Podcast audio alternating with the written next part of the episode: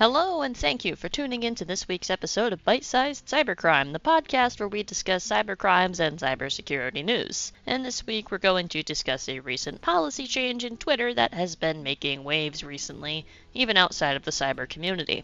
On February 15th, it was announced that by March 20th, 2023, SMS based two factor authentication would only be available to Twitter Blue subscribers, and that any non Blue users using it would have SMS 2FA disabled if they did not make the switch to a different form of two factor authentication. I figured I would give you my take on the situation and address some common concerns and misconceptions. The biggest misconception I've seen is that Twitter is taking away all forms of two factor authentication for users, and this is simply not true. The only option being restricted to non paying users is SMS two factor authentication. However, SMS two factor authentication is probably the most familiar type to the average non technical user. But what is two factor authentication, anyways?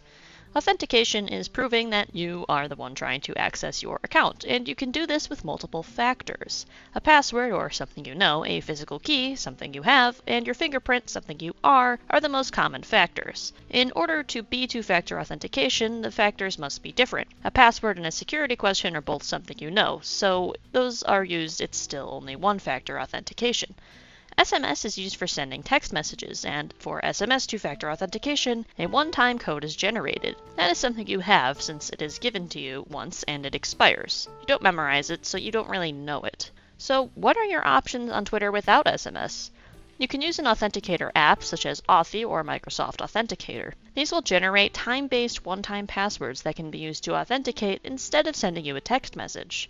Twitter will also guide you through setting one of these up, but it is pretty simple. Alternatively, some people have argued that Elon Musk is actually doing everyone a favor because SMS two factor authentication is weak and should never ever be used.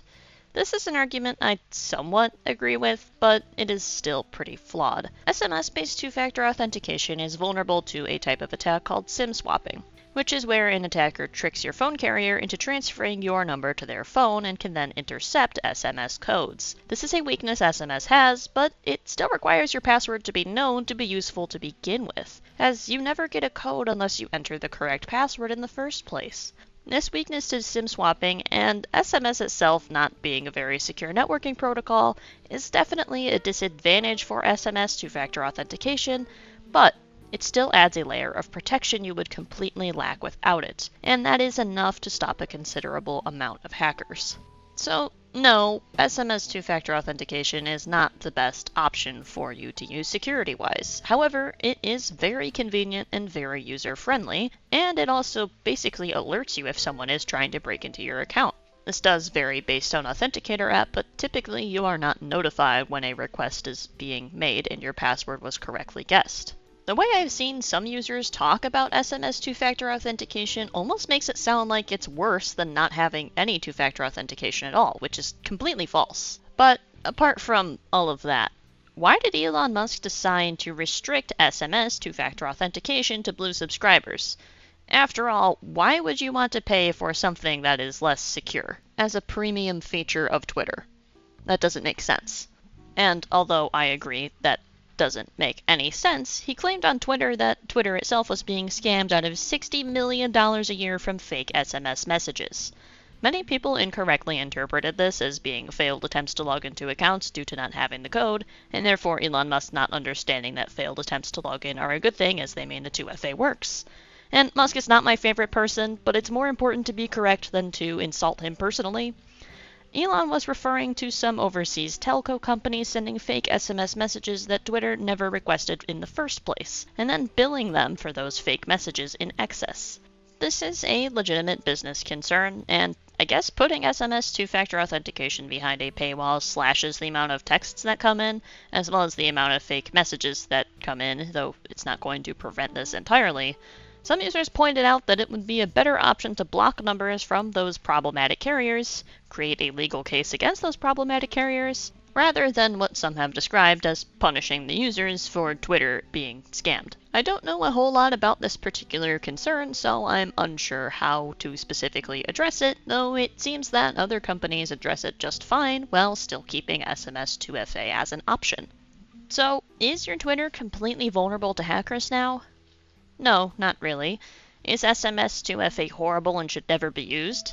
Well, like I said before, it's not the best option, but security is a spectrum, and this is more secure than nothing. And that is what is important.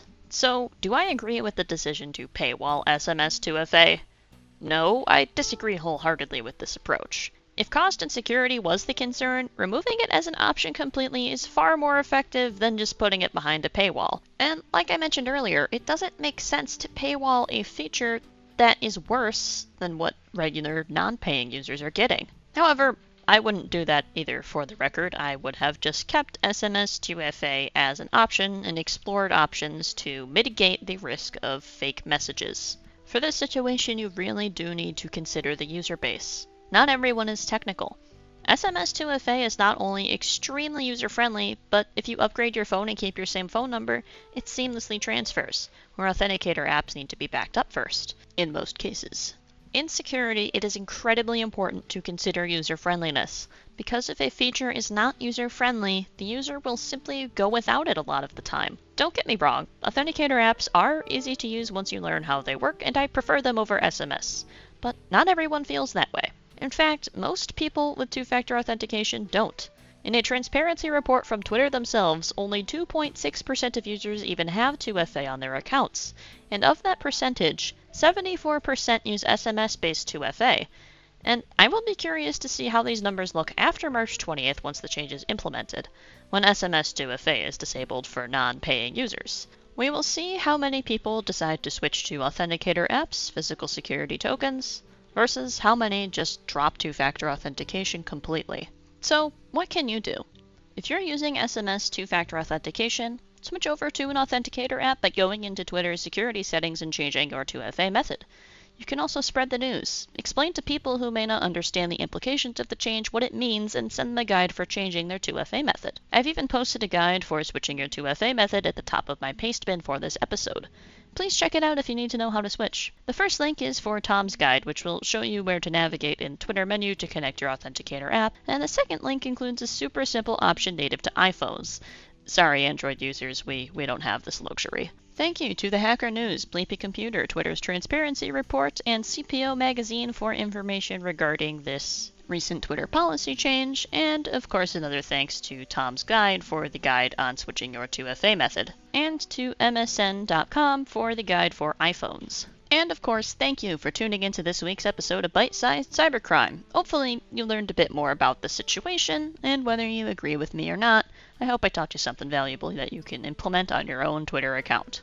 So, until next time, use an authenticator app to stay secure.